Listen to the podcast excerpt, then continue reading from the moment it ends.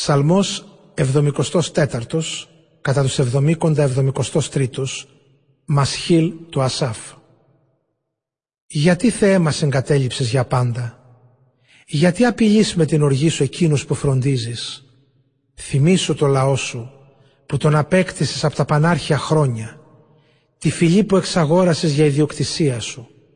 Θυμήσου το όρος της Σιών που κατοικία σου το έκανες Φέρε τα βήματά σου σε αυτά τα θλιβερά ερήπια, όλα τα λαιλάτισαν στο ναό οι εχθροί σου.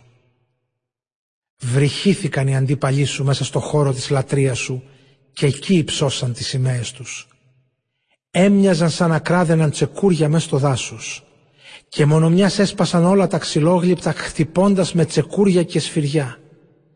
Πυρπόλησαν το αγιαστήριό σου, ισοπαίδωσαν και μολύνανε την κατοικία της ύπαρξής σου και σκέφτηκαν όλους ας τους συντρίψουμε μια και έξω και ας κάψουμε όλους τους τόπους της λατρείας του Θεού στη χώρα.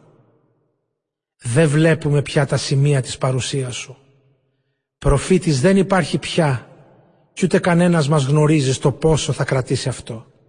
Θεέ, ως πότε θα ονειδίζει ο καταπιεστής, θα χλεβάζει ο πολέμιος για πάντα το όνομά σου, γιατί απέσυρες τη δύναμή σου και μένεις αδρανής, αλλά εσύ Θεέ είσαι ο βασιλιάς μας από τότε που υπάρχουμε. Εσύ που ενεργείς τη σωτηρία σε όλη τη γη. Εσύ με τη δύναμή σου διαχώρισες τη θάλασσα.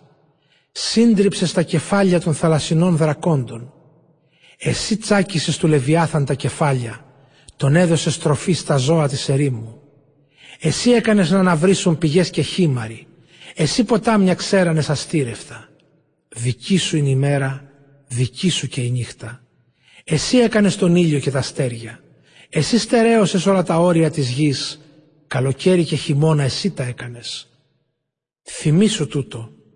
Σε περιγελά Κύριε ο εχθρός και ένας ανόητος λαός προσβάλλει το όνομά σου.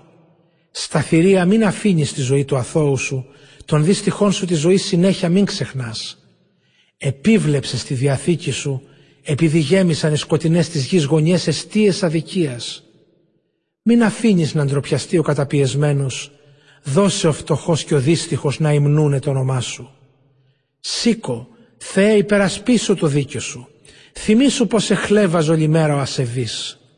Μην ξεχνάς τις κραυγές των αντιπάλων σου, το θόρυβο που ένα εντείνεται αυτών που σε μισούν.